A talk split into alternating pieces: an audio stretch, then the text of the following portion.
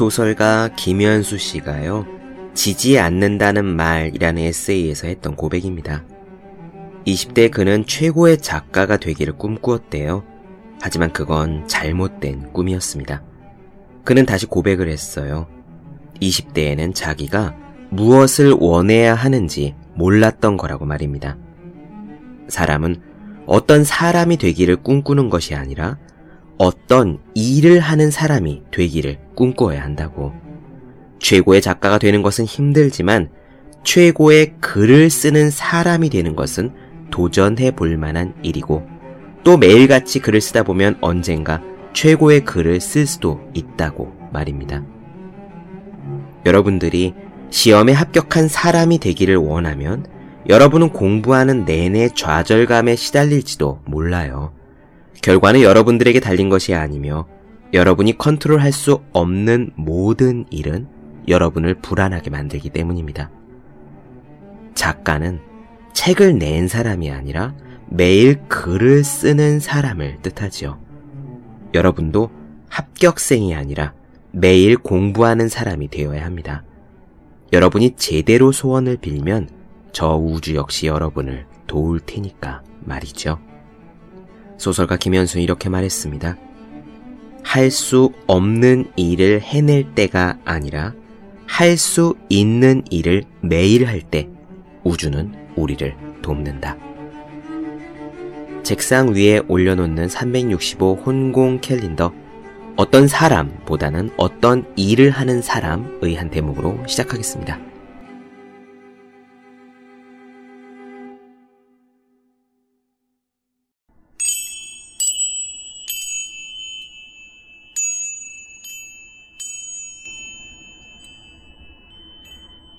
네, 안녕하세요. 본격 공부작업 팟캐스트 서울대는 어떻게 공부하는가 한재우입니다. 우리는 지금 제임스 라이언의 하버드 마지막 강의를 살펴보았는데요. 오늘은 그 마지막 시간입니다. 제임스 라이언의 다섯 가지 질문들을 한번 되짚어보죠. 첫 번째 질문, 잠깐만 뭐라고요? 였습니다. 잠깐만 뭐라고? 이것은 사실관계를 명확하게 하는 질문이었습니다. 모든 이해의 출발점이 거기에 있죠. 두 번째 질문은 나는 왜 그런지 궁금한데요. 나는 뭐뭐 할 수 있을지 궁금한데요. 였습니다. 이 질문은 호기심에 대한 물음이었어요. 세상과 우리를 관계에 맺어주는 질문이기도 했습니다. 호기심이 많을수록 삶이 풍요롭게 행복하다는 이야기도 했고요. 세 번째 질문은 우리가 적어도 뭐뭐 할 수 있지 않을까 였습니다. 이것은 한 걸음 진전시키는 질문이에요. 서로 대립하는 사람 사이의 관계라든가 혹은 어떤 모험 앞에서 가능합니다. 어쩌면 우리가 먹기 싫어하는 음식들, 예컨대 멍게라든가 곰치탕이라든가 인도 원래 컬이라든가 그런 것 앞에서도 써볼 수 있는 질문일 거예요. 그리고 네 번째 질문은 내가 어떻게 도울까요? 였습니다. 이 질문은 사람 사이의 관계를 성숙하게 좋게 만드는 질문이었죠. 그리고 다섯 번째는 무엇이 가장 중요할까요? 였습니다. 우리의 삶을 핵심으로 이끄는 질문이었죠. 삶이 격까지 흔들려서 방황하지 않을 수 있도록 해주는 질문이었습니다. 여러분들은 이 다섯 가지 질문을 들으며 무슨 생각을 하셨는지요? 또 어떤 질문을 앞으로 자주 써보도록 노력해봐야지 라고 생각하셨나요?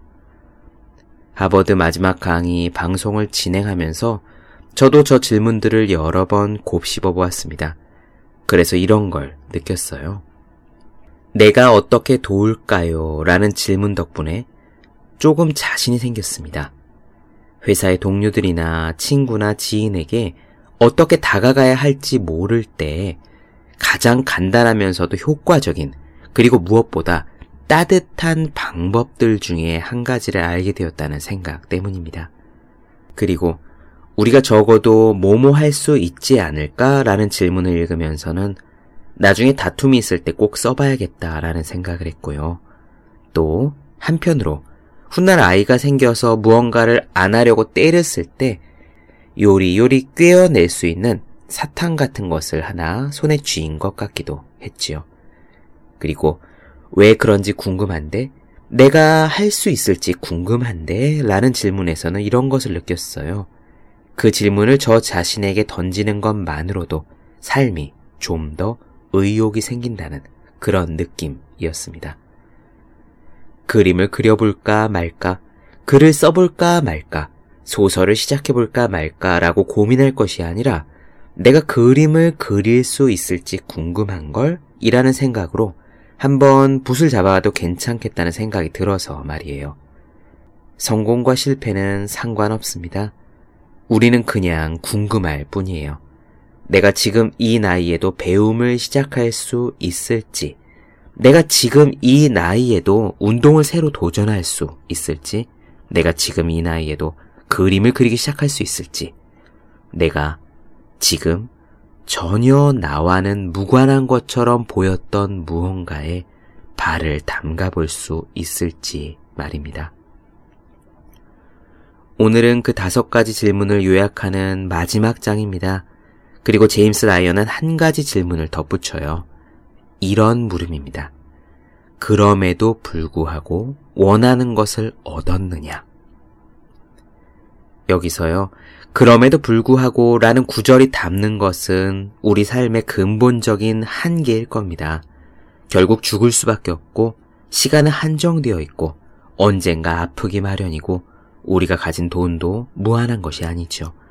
그런 여러 가지 한계에도 불구하고, 이번 생을 살면서, 이 삶을 살면서 우리가 원하는 것을 얻었느냐? 그리고 지금까지 던져온 다섯 가지 질문들은요, 이 마지막 질문, 원하는 것을 얻었느냐라는 이 질문에 대한 답이 그렇다로 귀결되기 위해서 꼭 필요한 질문이 아니었을까 생각해 봅니다. 이 이야기에서 들은 다섯 가지, 여섯 가지 질문들을 여러분들의 삶에서 더 많이 던지시기를 바랍니다. 그리고 여러분들이 삶에서 원하는 것을 얻을 수 있으시기를 기원합니다. 그럼 마지막 이야기 시작하겠습니다.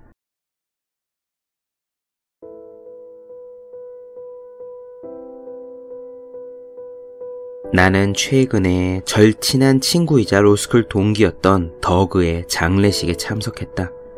그는 사실 우리가 적어도 이 점에는 동의하지 않습니까? 라고 자주 물었던 변호사이다. 더그는 굉장히 능력 있는 변호사이자 비전이 있는 리더였고 무척 헌신적인 친구이자 아버지이고 남편이었다. 그는 또한 훌륭한 질문을 할 줄 아는 재능 있는 친구였다.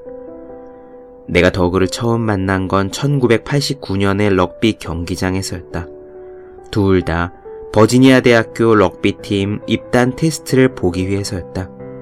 더그는 나를 위아래로 훑어보았는데 대체로 내려다보았다고 할 수 있겠다. 그의 키는 190cm가 넘었으니까 말이다. 그는 우락부락한 체격 때문에 빅맨이라는 별명으로 불렸다.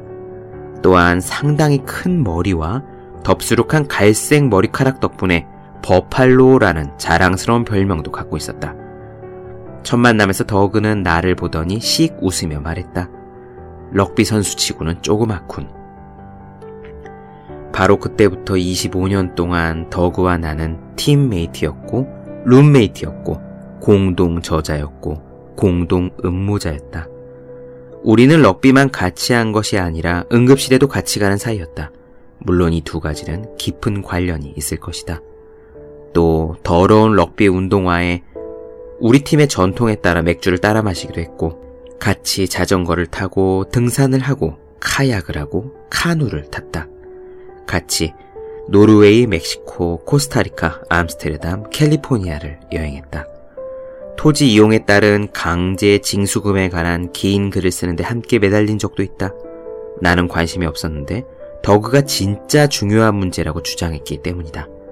또 우리는 대법관 임명에 관한 신문사설을 공동으로 쓰기도 했다.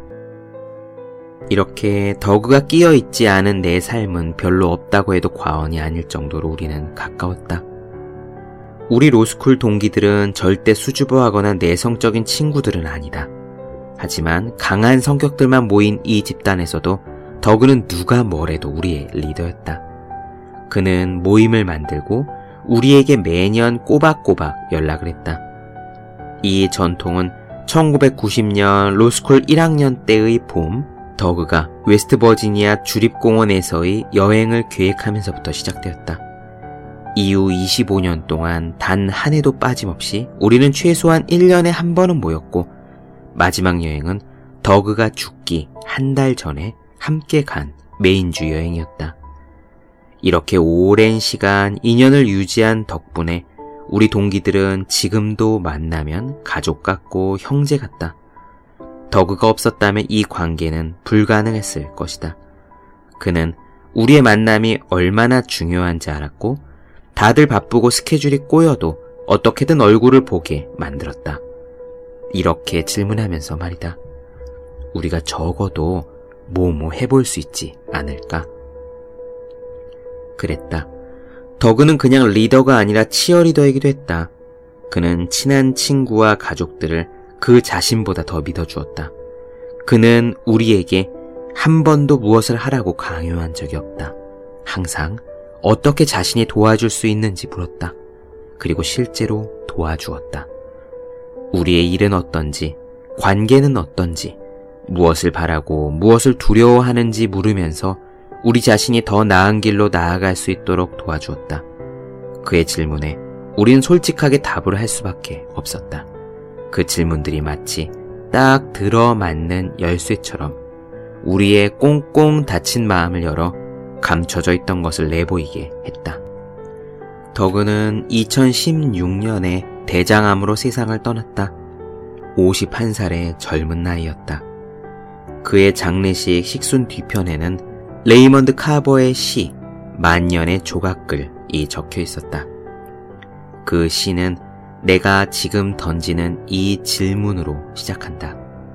우리 모두가 언젠가 만나게 될 가장 중요한 질문이라 할 수 있겠다. 그럼에도 불구하고 당신은 삶에서 원하는 것을 얻었는가? 질문에 붙은 그럼에도 불구하고 라는 부분이 우리 인생에서 어느 누구도 피해갈 수 없는 고통과 실망이라는 현실을 완벽하게 묘사했다고 생각한다. 또한 그럼에도 불구하고 우리에게 주어진 이 삶이 기쁨과 만족으로 넘칠 수 있다는 희망을 말하기도 한다. 이 시를 쓸 때 암으로 죽어가던 레이먼드 카버도 자신의 삶을 돌아보았을 것이다. 사랑과 구원이 있었지만 상처와 실패로 얼룩졌던 자신의 삶을 생각하며 그는 이런 질문을 했을 것이다. 더그의 장례식에서 내가 본 이 시는 그토록 멋지고 특별한 삶을 살았지만 너무나 일찍 떠나버린 더그의 삶을 그대로 반영한 질문처럼 느껴졌다. 물론 이 책에 나온 다섯 가지 필수 질문을 하며 산다고 해서 이 마지막 질문의 단박에 그렇다. 나는 원하는 것을 얻었다. 라고 대답할 수 있다고 약속할 수는 없을 것이다. 하지만 이 다섯 가지 질문을 한다면 적어도 그 대답에 가까이 가는 데는 도움이 될 거라고 생각한다. 이 질문들이 조금이라도 더 완전한 삶을 살아가는데 유용한 가이드 역할을 해주기 때문이다. 우리의 질문들을 되짚어보자. 잠깐만요, 뭐라고요? 라는 질문은 모든 이해의 근원이다. 나는 궁금한데요 라는 질문은 모든 호기심의 근원이다. 우리가 적어도 뭐뭐 할 수 있지 않을까? 라는 질문은 모든 진전의 시작이고 내가 어떻게 도울 수 있을까요는 모든 좋은 관계의 기본이며 무엇이 가장 중요한가는 삶의 핵심으로 들어가게 해준다. 당신이 호기심을 잃지 않고 이해를 구하는 삶을 산다면 새로운 것을 시도하고 다른 사람을 도우며 그들에게서 배우려는 삶을 산다면 무엇이 가장 중요한지에 초점을 맞추는 삶을 산다면 이 보너스 질문을 받았을 때 바로 그렇다라고 대답할 수 있는 위치에 서 있을 것이다. 우리는 삶에서 무엇을 얻고 싶은지 생각해야 한다. 그렇다고 해서 무언가 얻어내는 것에 집착하라는 뜻은 아니다. 물질적인 부에만 집중하라는 뜻도 아니다. 이 세상에서 당신이 삶을 다해갈 때 무엇이 가장 중요하게 남을지 지금 당장 생각해 보라는 것이다. 그런 의미에서 물질적인 부후 같은 건 이 마지막 질문에서는 비교적 작은 부분을 차지하고 나와 타인과의 관계가 가장 결정적인 부분이 되지 않을까 싶다. 적어도 레이먼드 카버는 자신의 생을 그렇게 보았다. 그럼에도 불구하고 당신은 원하는 것을 얻었는가? 라고 질문한 뒤에 그 시는 이렇게 이어진다. 그렇다. 무엇을 원했는가? 이 지상에서 나를 사랑받는 사람이라 부를 수 있고 내가 사랑받고 있다고 느끼는 것. 레이먼드 카버가 말한 이 단어 사랑받는다. beloved는 매우 중요하다. 이것은 지극한 사랑을 받았다는 의미뿐만 아니라 소중한 존재로 존중받았다는 의미이다. 사랑받았다는 느낌이 인생을 훌륭하게 산 유일한 기준은 아닐 것이다. 하지만 우리 같은 평범한 사람들이 지상에서 사랑받는다는 느낌, 소중히 여겨지고 존중받는 느낌을 갖고 떠난다는 것은 분명 가치 있는 목표이고 그것이 결국 인생의 마지막에 우리 모두가 받고 싶어 하는 최고의 상이 아닐까 싶다. 좋은 질문을 하고 그 질문에 대답하는 습관은 이 목표를 이루고 이 상을 받는 기쁨을 누리도록 해준다. 또한 질문을 통해 사람들 사이에 두터운 관계가 형성되고 유지되는 보람을 안겨준다. 내 친구 더그는 살아있는 동안 생의 마지막까지 어떻게 살아야 하는가에 대해 많은 것을 보여주었다. 그래서 그의 장례식에서 읽은 카버시의 울림이 더욱 크게 다가왔다. 나는 이 책을 그에게 바치고 싶다. 더그는 가장 중요한 질문을 했고 그에 대한 대답을 들었다. 그는 좋은 질문의 힘과 심오함과 아름다움을 깊이 이해했다. 그는 가족과 친구와 동료들에게 사랑받았고 우리 또한 사랑받는다고 느끼게 해주었다.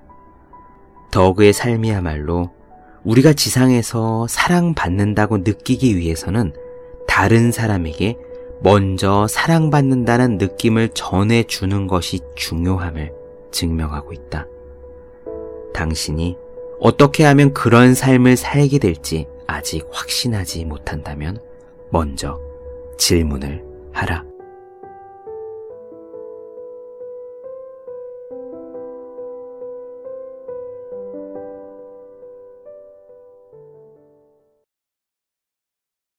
네.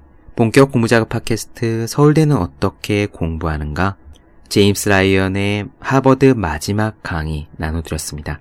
더 많은 이야기가 궁금하신 분들, 질문사항 있으신 분들은 제 네이버 블로그 어생의 즐거운 편지, 다음 카카오 브런치 한재의 브런치, 인스타그램에서 해시태그 서울대는 어떻게 공부하는가, 유튜브에 서울대는 어떻게 공부하는가 검색해 주시면 좋겠습니다. 또 매일매일 공부하시는 분들, 여러분 주변에 매일매일 공부하고 계시는 그분들을 위해서요. 하루 한 페이지씩 읽고 공부할 의지를 북돋는 책, 보기만 해도 공부하고 싶어지는 365 공부 비타민 선물해 주시면 좋겠습니다. 오늘 여기까지 할게요. 전 다음 시간에 뵙겠습니다. 여러분 모두 열심히 공부하십시오. 저도 열심히 하겠습니다.